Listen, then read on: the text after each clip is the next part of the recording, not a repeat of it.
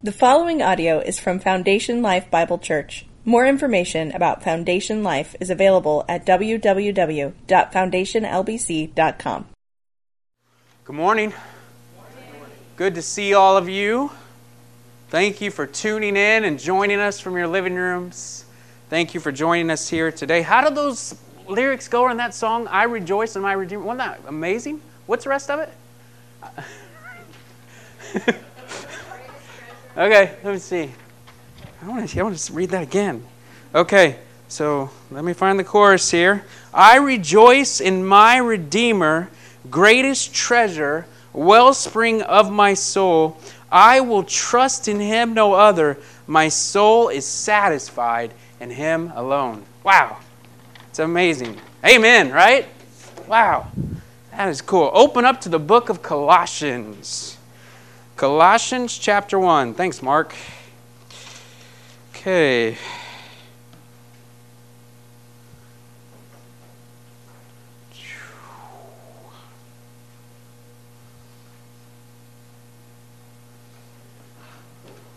All right, and while you're doing that, I'm just going to go ahead and pray for us.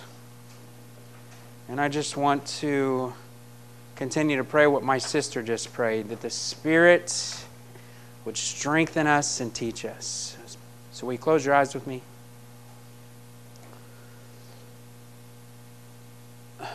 Father, as we worshiped you in song, as we worshiped you in your word, as we worshiped you in fellowship, God, you told us many times this morning of our worth in you, of our identity in you. Lord, and I thank you for our class this morning with the young adults and the teenagers. Looking at that, and I pray that you would hide those truths that they discovered in the Word in their hearts. God, thank you for our kids and how they're learning about the story of redemption in both the Old Testament and the New Testament, Lord. They're grabbing a hold of who you are, Jesus. We pray that you continue to light that fire in them. And God, for us, we humble ourselves before you as a church, asking you to teach us, asking you to lead us. We love you. We thank you.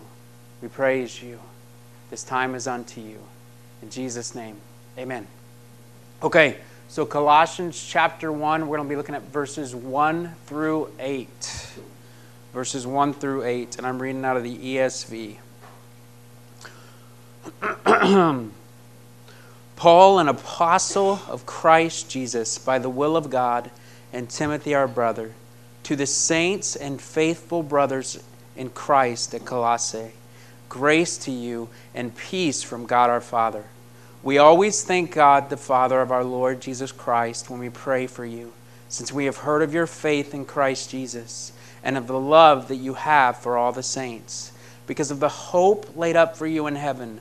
Of this you have heard before in the word of truth, the gospel, which has come to you, as indeed in the whole world it is bearing fruit and increasing, as it also does among you, since the day you heard it and understood the grace of God in truth, just as you learned it from Epaphras, our beloved fellow servant. He is a faithful minister of Christ on your behalf and has made known to us your love in the Spirit. Okay, so just a quick review of last week. Why was this letter written to the church of Colossae? And remember, it was also shared in Hierapolis.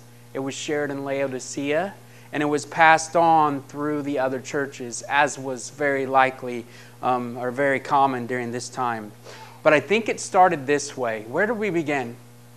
It started with a struggling pastor named Epaphras. And he goes to Paul, and he says, Paul, I'm in it right now.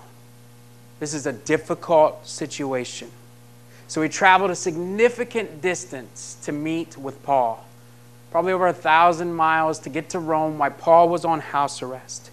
And we glean from the scripture particularly Acts, if you look at Acts 19, verses 8 through 10, that it was most likely Paul that led Epaphras to Christ.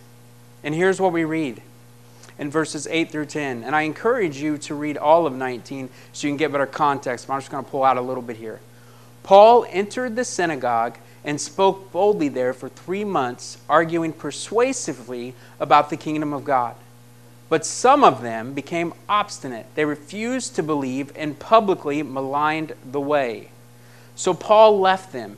He took the disciples with him and had discussions daily in the lecture hall of Tyrannus. And then verse 10 is where we focus. This went on for 2 years, so that all the Jews and Greeks who lived in the province of Asia heard the word of the Lord.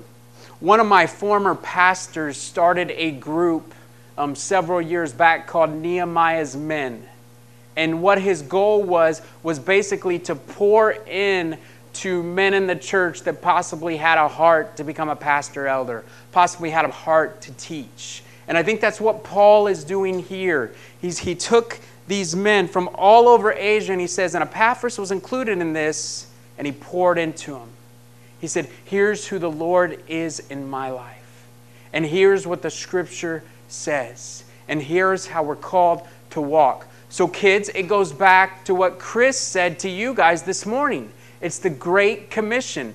Jesus calls us to go and make disciples, to teach this word, to teach each other how to walk in this word.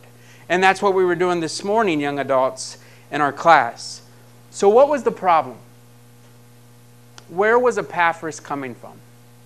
Well, I think it's true that heresies and false teaching, you may remember this from last week, inundated this church. It was all around these people. Most likely 3 house churches.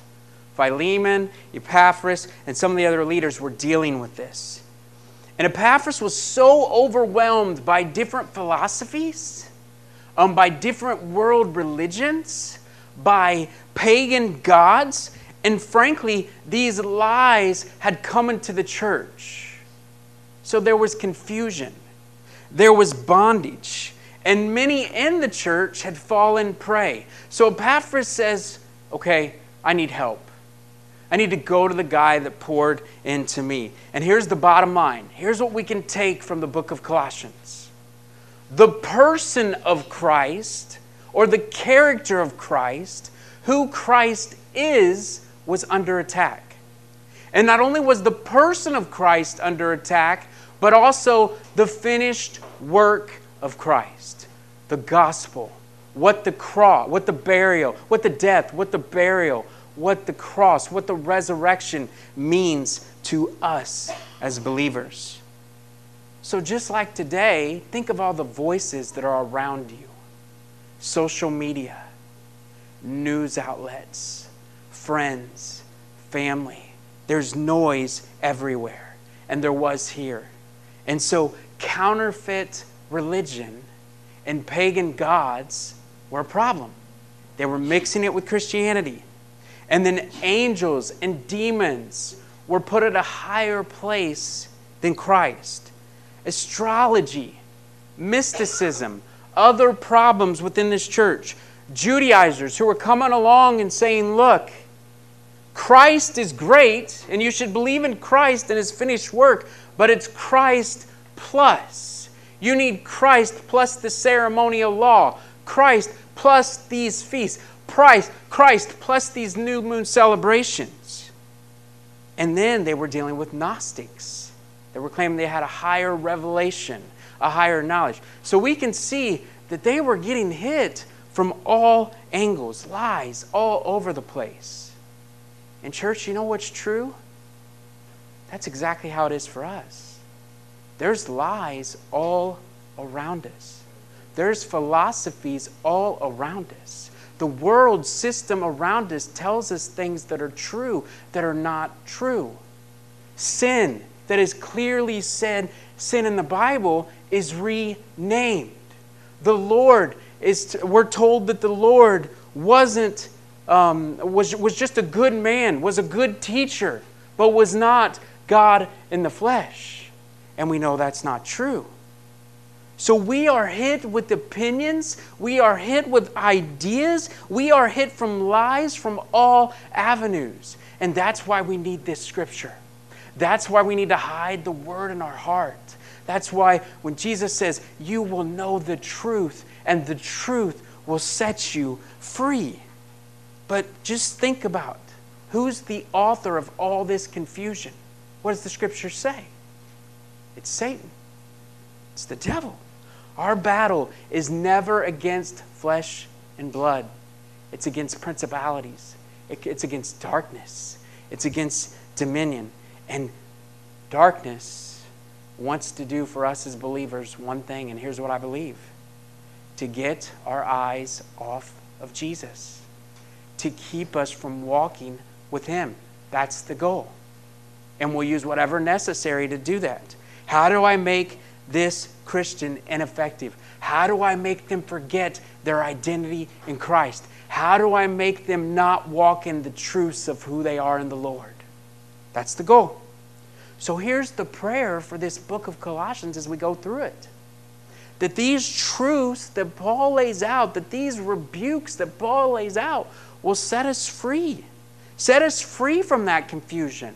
Set us free from that noise. Set us free from those lies. We're called to be in the world, but not of the world. So as we walk in these amazing truths, as we think about these commands and what the scripture asks of us, understanding what the gospel means for our lives, that we're able to spot those, to call those out, to pinpoint those lies and attacks on the person of Christ and his finished work.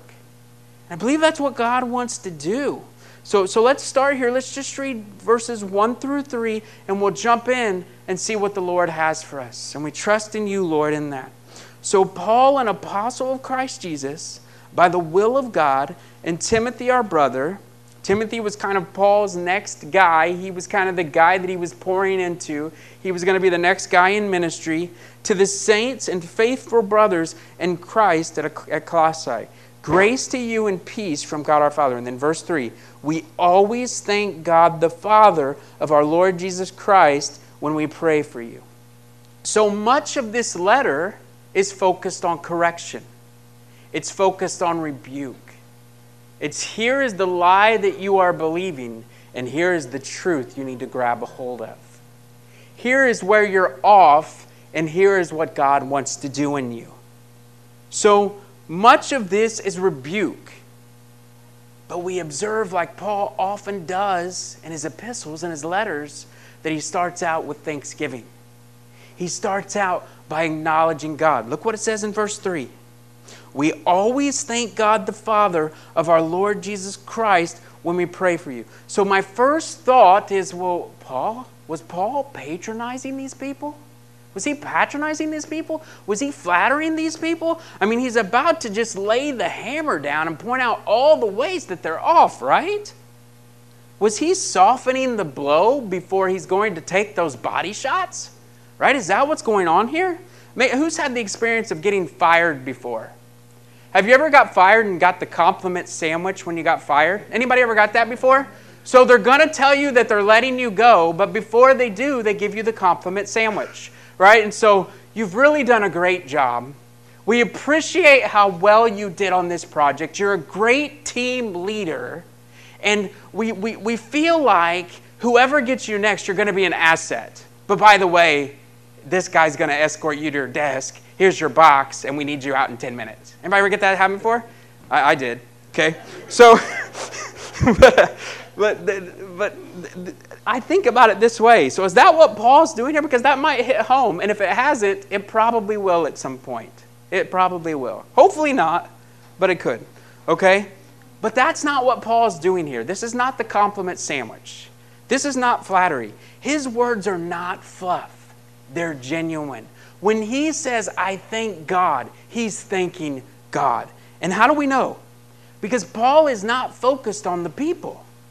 Who is he focused on? He's focused on the grace of God in the people. We can't miss that. Okay? His thanksgiving is centered around what God has done. And we'll read a little bit more here in just a little bit. What God would continue to do in them, right? So what does the Bible tell us? In Philippians, he's going to finish what he started in you and I. We can trust in that. A few weeks ago, Jeff talked about how the Lord preserves what he's doing in us. He preserves that inheritance that is ours. We just sung about that. But just like in Thessalonians, when we went through and looked at the letter to the church of Thessalonica, he's saying, look, guys, there's no question that you're off. And there's no question that there's a need for repentance. There's a need for change. And amen, that's me. There's no question, but I want you to know, I see the Lord in you. I see the Lord in you. And I'm rejoicing in that. There's fruit. There's fruit even though you're off in some areas. And so this is a good reminder for all of us. We may have differences when it comes to the scriptures. We may see certain things differently, and that's okay as long as it's not hills to die on, right? As long as it's not who the person of Christ is or his finished work. We may have areas where we lack faith and where we sin. That's true.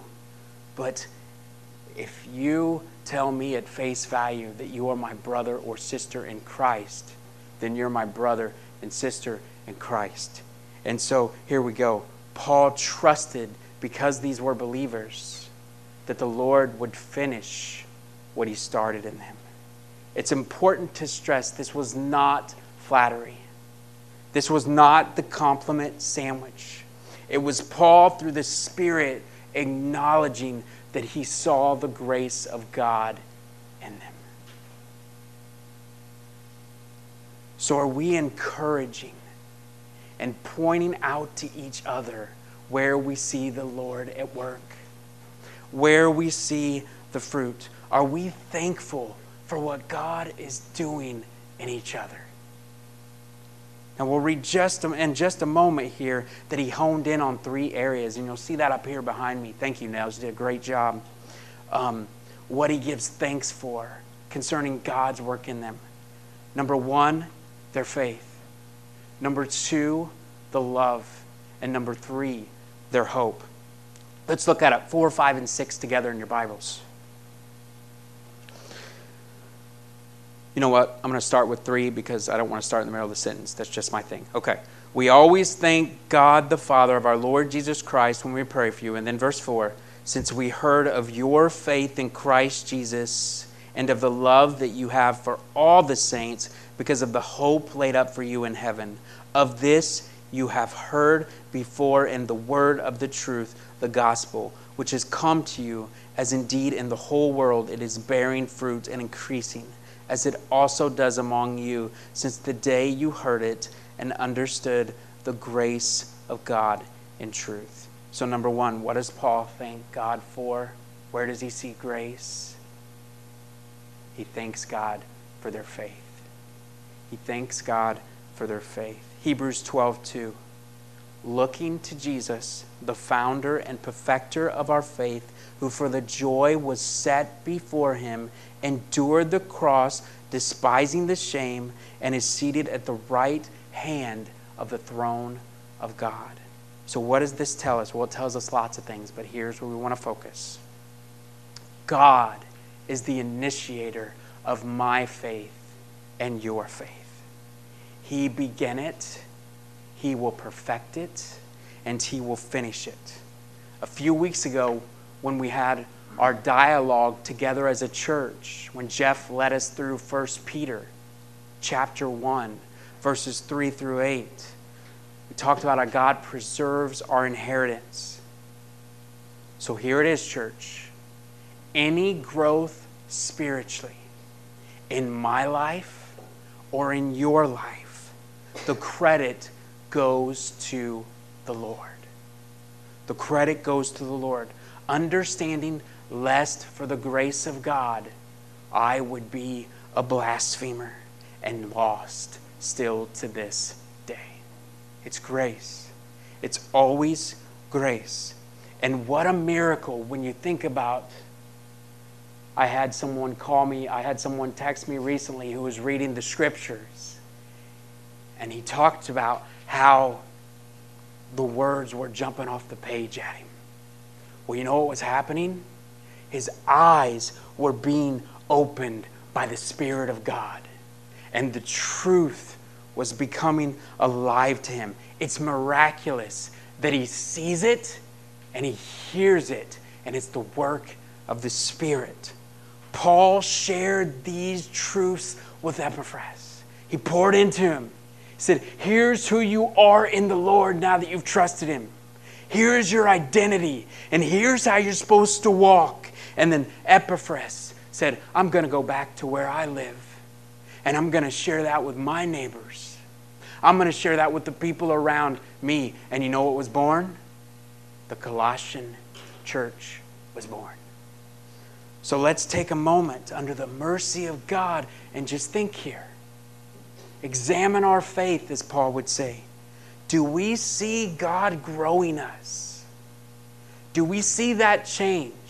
Do we know that we are saved and we are being saved? And just a few things that I jotted down that I'll share with you, but I'd love to hear from you what you think too, as far as what does it look like for your faith to grow personally? What does that progress look like when it comes to trusting the Lord Jesus? Number one, are we understanding and growing in the character of God and knowing his character? Are we understanding more about who he is? And here's a practical one. In our conversations, when we speak about who the Lord is with those around us at work, with those in our family, with our friends, with each other, do we find that we say the same thing in a rote fashion? Or as the Word of God is being hidden in our hearts, and as the truth is changing us, do we see our conversations evolving? Do we see us growing about talking about more and more what we learned about God and what He's teaching us? Because we can all speak Christianese, can't we? We can all say the same thing over and over again. But if the truth is changing us, if the Spirit is working in us, then our conversations will change based on what God is teaching us. And it's not so much I have this memorized like I used to do for the test the night before, right? I didn't learn one thing, but I could regurgitate the information. You ask me an hour later, I have no idea what any of it means or any of it said. But I got it done. That's not what we're talking about here. We're talking about the truth changing us, where it's not rote, but it's like Jesus is alive to me, and I'm going to share him with you. I'm going to speak about who he is in my life. Here's one. Are we acknowledging him in everyday life? Are we acknowledging him when we're doing those things each and every day? Are we crediting him with what happens in our life? It's relationship with him, relationship with him, relationship with him. And here's one where I was convicted. When something's wrong, my kids need me to help them.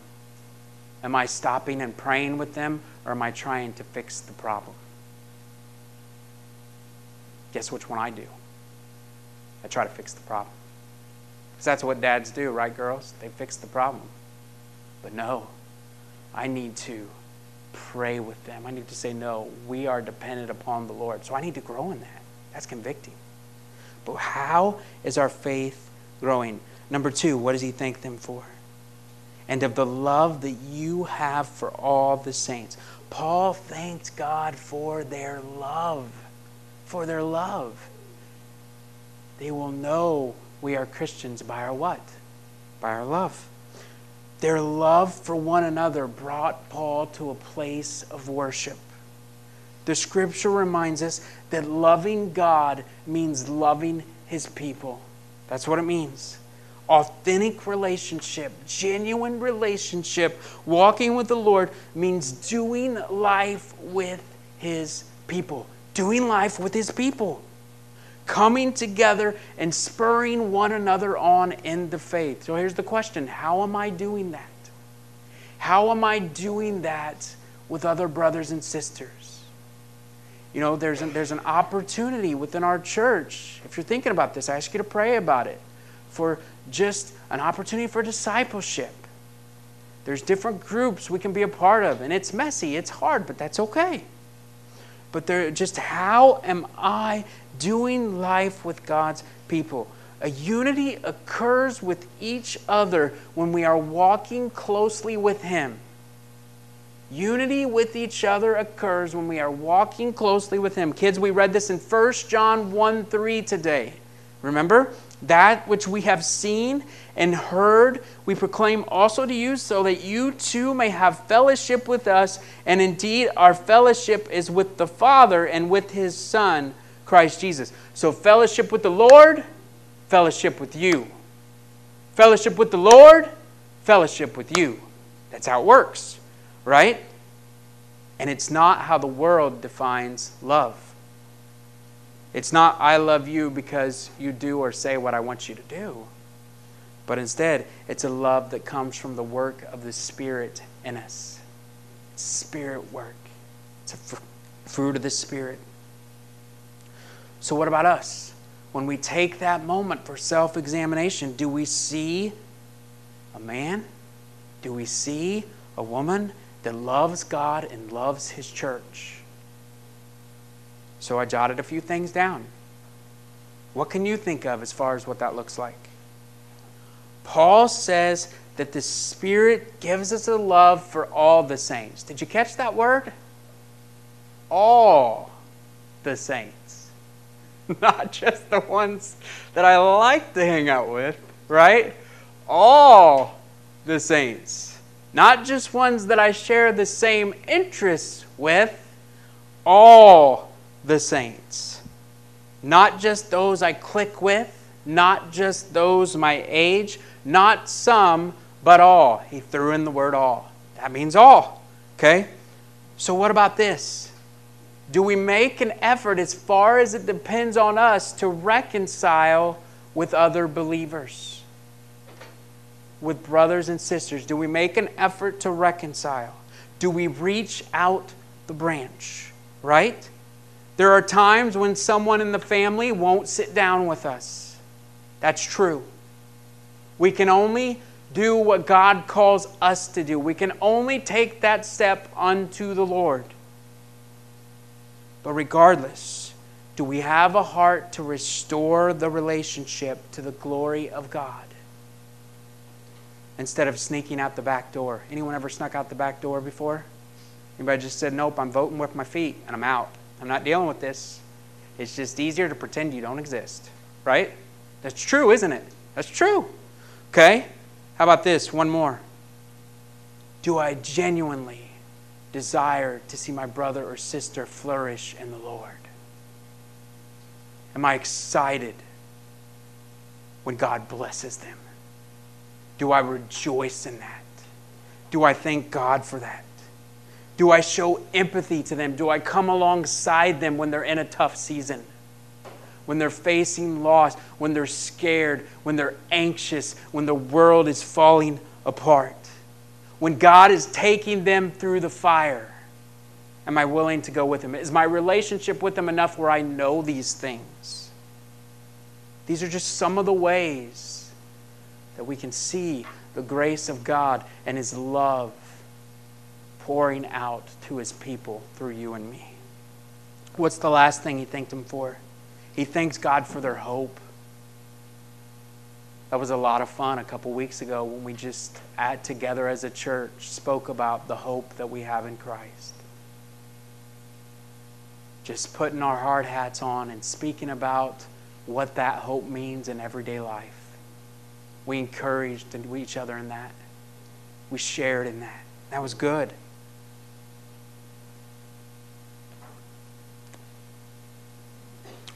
So we get to revisit what we went over in 1 Peter 1:3. Blessed be the God and Father of our Lord Jesus Christ, according to his great mercy, he has caused us to be born again to a living hope through the resurrection of Jesus Christ from the dead. Man, that 1 Peter chapter 1 is just jam-packed with pearls. So is the Bible. Okay, here we go. 2 weeks ago, when we shared that sweet time, many of you spoke very clearly about what that hope meant to you. And I'll tell you, that encouraged me. And I've thought a lot about what you said. And some of you thought about it from a different perspective that I didn't think about. And I appreciate that. And that's what we need to continue to do when it comes to living out this word, when it comes to applying this word. You know what I love that Paul calls the gospel? We read a scripture about this morning during our time in song. He calls it my gospel. He calls it my gospel. Do you believe the gospel is your gospel? Is it personal to you, what Jesus has done? I was telling little Noah a few weeks ago at church, he did such a good job of saying Jesus died for our sins. And I said, that's right. But I said, the Lord wants to get you to a place where you say, Jesus died for my sins. Jesus died for my sins. Do you understand that when Christ died, that you died with him? Do you know that? That I've been crucified with Christ. What does that redemption mean for us? What did Jesus do for you personally? Have you grabbed hold of him? When Christ died, I died with him. Amazing, right? And then what about his resurrection? What's that mean? When Christ was raised from the dead, you and I were raised to new life. The Spirit that lives in you is that life. It's that deposit guaranteeing what is to come, right? So as we think about that, is it my gospel? Is it you and Jesus? Is it my gospel? And then we come together and we share what my gospel means in the church. Because that's what God wants. And what does Peter say? He goes on to say, it makes us partakers of divine nature. Jesus prayed that you and I would be one. That we'd be one with him. That we'd be one with the Father. That we'd be one with each other. That's his plan. That unity. And we're a long way from that. But we strive and we press on. Hope is fueled by grabbing a hold of the gospel. I see the hope of Jesus in you, holding fast to these truths, reminding each other about these truths. The promises are true today, and they are true forever. Jesus said, heaven and earth may pass away, but what? My word will never pass away. Amen. Was he right? Because everybody that around Paul on that day said, this thing's going to die, this whole Christianity thing. I mean, let's just let them do their thing. It's going to die. No one's going to know about this. Wrong. The Lord has moved in generation after generation because this word is alive and this is the work of the Spirit. That's what it is. Hope is fueled by us grabbing a hold of that truth. Reminds us that every promise is true in Christ Jesus. He is with me now and he will be with me forever, and he does not change. And I rest not in how I act, how I live, how I feel, because my feelings are all over the place. But I rest in the unchanging character of my Lord. In 1 Corinthians, Paul writes this in this order. He says, these three remain: faith, hope, and love. But the greatest of these is love. And here, Paul stressed, guys, it's our hope that drives our faith in love. It's our hope in my gospel that drives the faith in Christ and the love of Christ. I love because he first loved me. We cannot emphasize enough, this is not my doing. This is not your doing. This is a benefit of grace. This is grace upon grace upon grace. So he finishes out 6 by stating that we as God's people rest in our hope in him. When we display faith in him, when we love him and his people, the world around us, Paul says, sees it.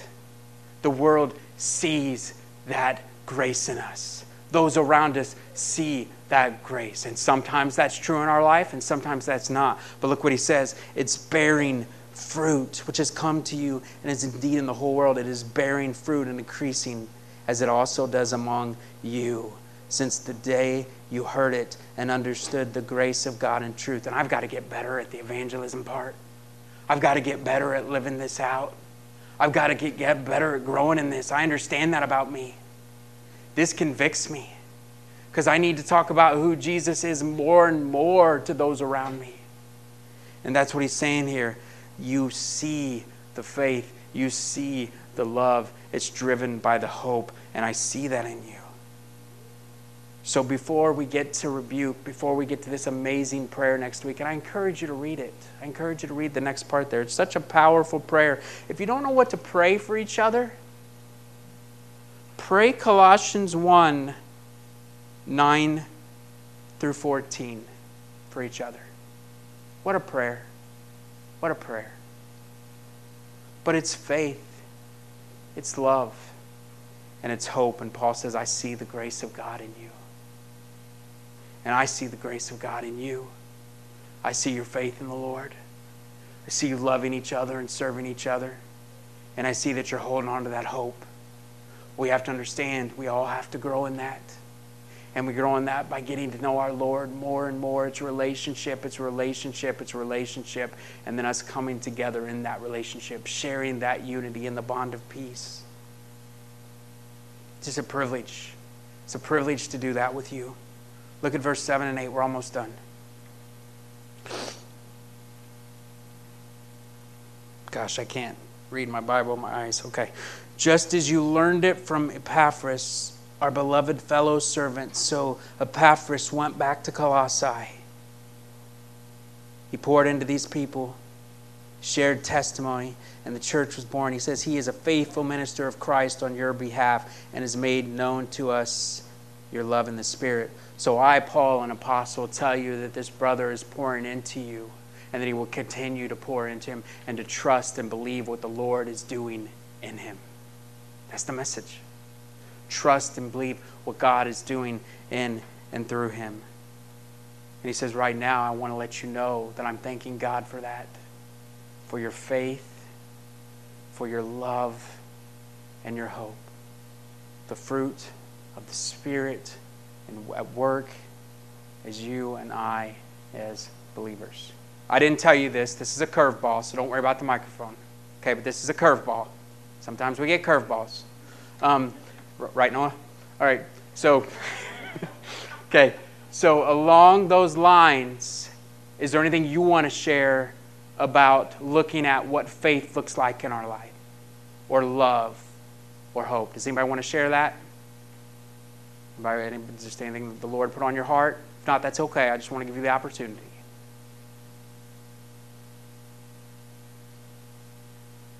I have candy. I'm just kidding.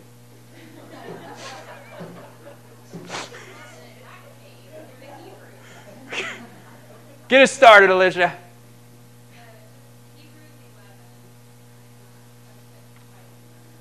Hebrews 11.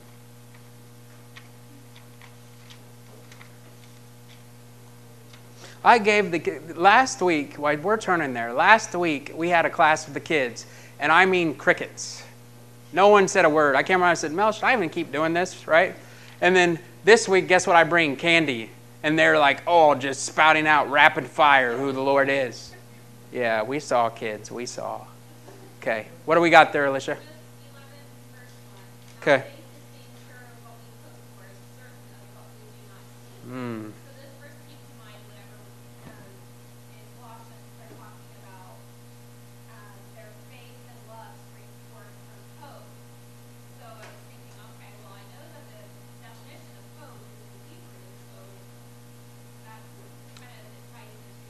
Yeah.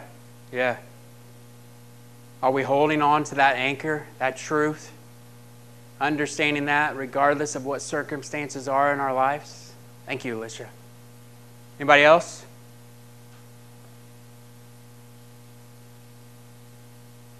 Five seconds.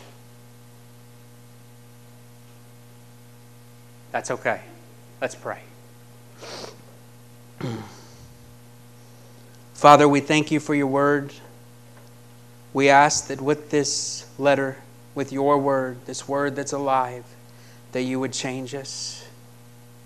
Thank you for this truth. Thank you for being able to gather in your name. And we pray that you help us take the truth that we need, each one individually, and to walk in that this week, God. Help us to look at the faith that we have in you from the grace that you've given us, the love, Lord. Love we have for each other, the love we have for that. We acknowledge and confess to you that we need to grow in that. We know that. And that's your work. God, help us to take steps of faith to do that. I pray that we were encouraged today.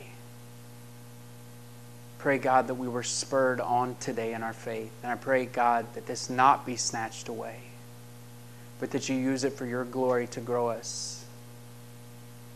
Our conversations today and our conversations this week. And I pray, God, that you continue to work in us, that we're in your word, hiding your word in our hearts.